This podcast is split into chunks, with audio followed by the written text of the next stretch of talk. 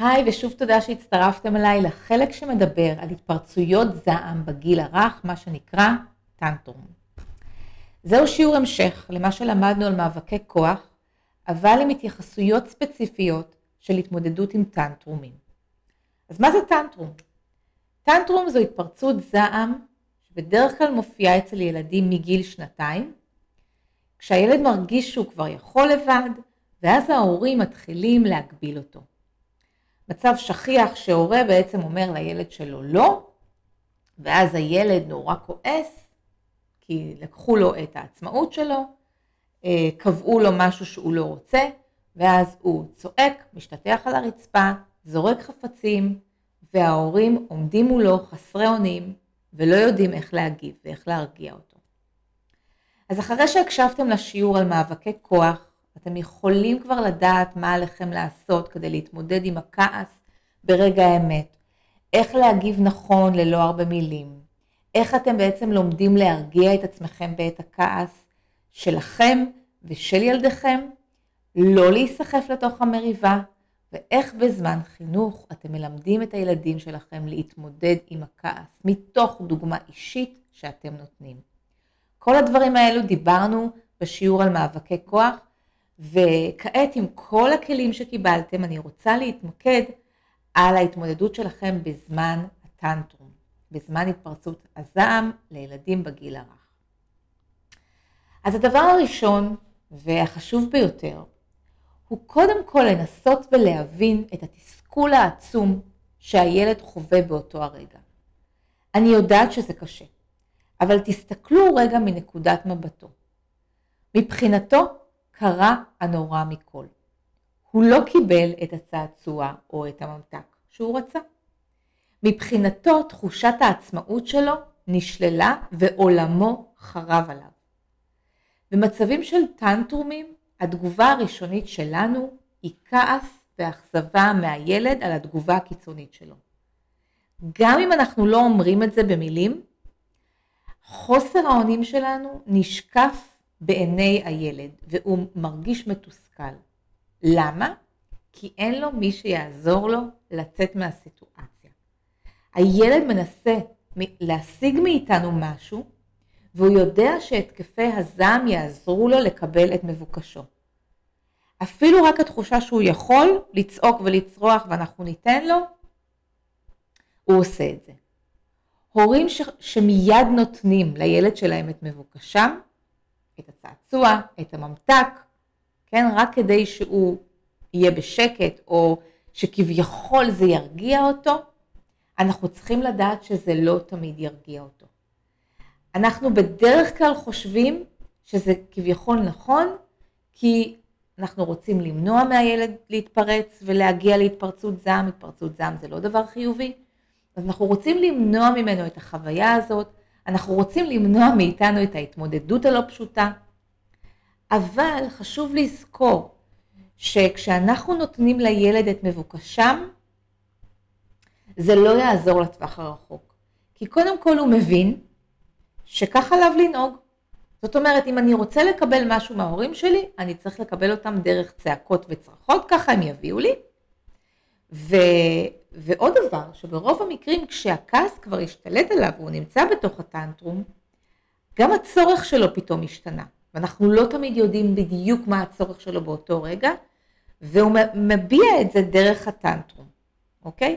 וההתנהגות הזאת של התפרצות הזעם כבר הופכת להיות התנהגות ידועה ומוכרת עבורו, ואיזושהי דרך להתנהגות כדי לקבל ולהשיג מאיתנו משהו. ולכן הטנטרום הוא הכלי שלו, ואנחנו, כדי להשתלט על זה ולעזור לו, אנחנו קודם כל חייבים לשדר רוגע וביטחון.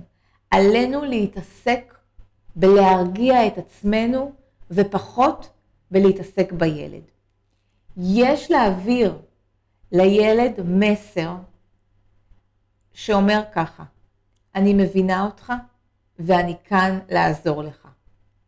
אוקיי? שימו לב מה אמרתי, אני מבינה אותך. זה בדיוק החלק הראשון שאני בעצם אומרת במשפט אחד, שאני מבינה את התסכול שלו, אוקיי? ומיד אני אומרת לו, אני כאן, אני העוגן שלך. אני אהיה כאן כשתירגע, לעזור לך, לתת לך חיבוק. כשאנחנו נהיה רגועים, אנחנו נוכל לעשות את זה.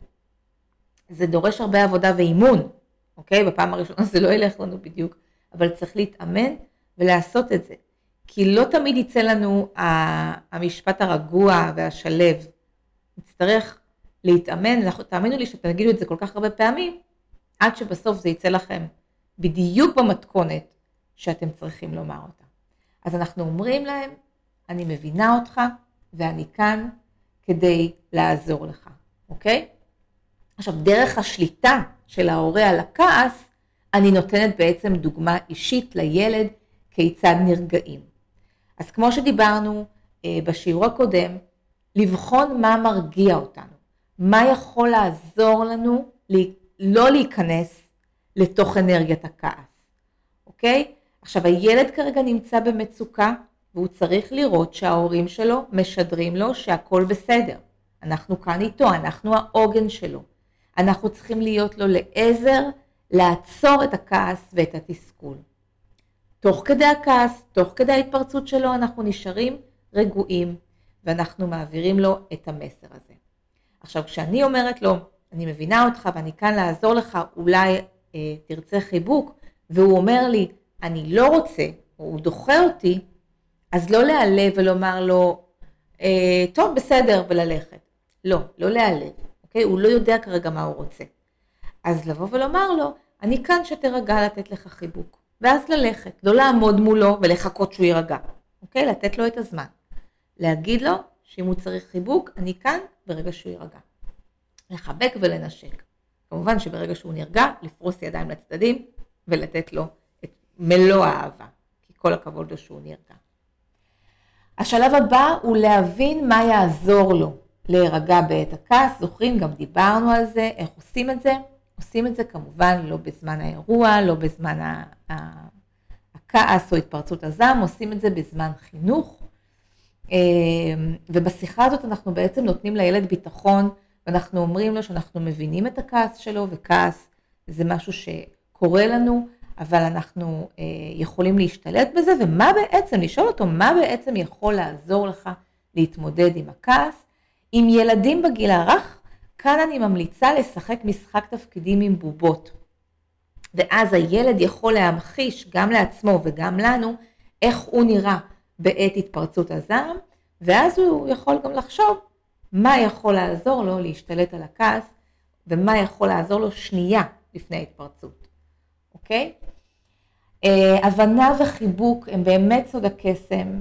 אה, יהיו ילדים שידעו להגיד לכם את זה ולבקש את זה מיד ויגידו אני רוצה חיבוק. לדוגמה הילדה שלי, היא יודעת שהיא כועסת, כמובן אחרי שדיברתי איתה ובחנו מה יכול לעזור לה, אז היא הסבירה, היא הסבירה שבסך הכל היא רוצה ממני חיבוק, ואני כמובן שם לתת לה את זה ולחבק אותה, היא ממש תרגמה לי את זה, אוקיי? אבל לא כולם יודעים לתרגם את זה, ולכן אנחנו חייבים לבחון עם הילדים מה טוב להם. יהיו ילדים שיגידו לא טוב לי החיבוק מיד, אולי אחר כך, אבל עכשיו לא טוב לי. אז תבחנו מה נכון לילדים שלכם. אוקיי? תסתכלו רגע בתמונה. התמונה בעצם משקפת אה, ילד שנמצא אחרי התפרצות הזעם ומתפרק בבכי לתוך החיבוק של אימא שלו, אוקיי? כי תבינו, הילדים גם לא מבינים כל כך מה קורה להם. הם גם מאוד נבהלים מההתפרצות זעם הזאת. אבל עם תגובה נכונה שלנו, הם מבינים שזה לא טוב להם והם ירצו את המגע שלנו להירגע. אז לסיכום, תדאגו לרוגע שלכם, תבחנו מה יעזור לכם להישאר רגועים ולהיות העוגן לילדים שלכם. לא לדבר הרבה ולא לכעוס, להיות רגועים ולהעביר מסר שאתם כאן עבורם, לתת להם חיבוק שהם יירגעו. ותעזרו להם, תעזרו לילדים בזמן חינוך להבין מה יעזור להם להתמודד עם הכעס, תעזרו להם לעמוד בזה ולהצליח במשימה. עכשיו, גם אם הם לא הצליחו בפעמים הראשונות, לא להתייאש ולהתמיד עד שתראו שהם חווים הצלחה אפילו הקטנה ביותר, אוקיי? אה, תעודדו אותם, תעודדו אותם על ההצלחה, הצלחה עבורם זה להירגע אחרי 20 דקות ולא אחרי שעה. אני מכירה ילדים שנמצאים בהתפרצות זעם 45 דקות ואפילו יותר. אז אם הם הורידו את התפרצות הזעם ל-20 דקות, זה הישג עבורם. תקבלו את זה, תעריכו את זה, ותראו לאט לאט שהם ירצו יותר תשומת לב חיובית מכם, כי זה מה שאתם תיתנו להם עם עידוד ועם חיבוק ועזרה, אז אתם, אתם תראו שלאט לאט הם יפחיתו את הזמן וירצו להירגע יותר מהר, ואז אה, פתאום אחרי עשר דקות הם יירגעו, ואז אחרי חמש דקות, וזה נפלא. אז תסמכו על כך.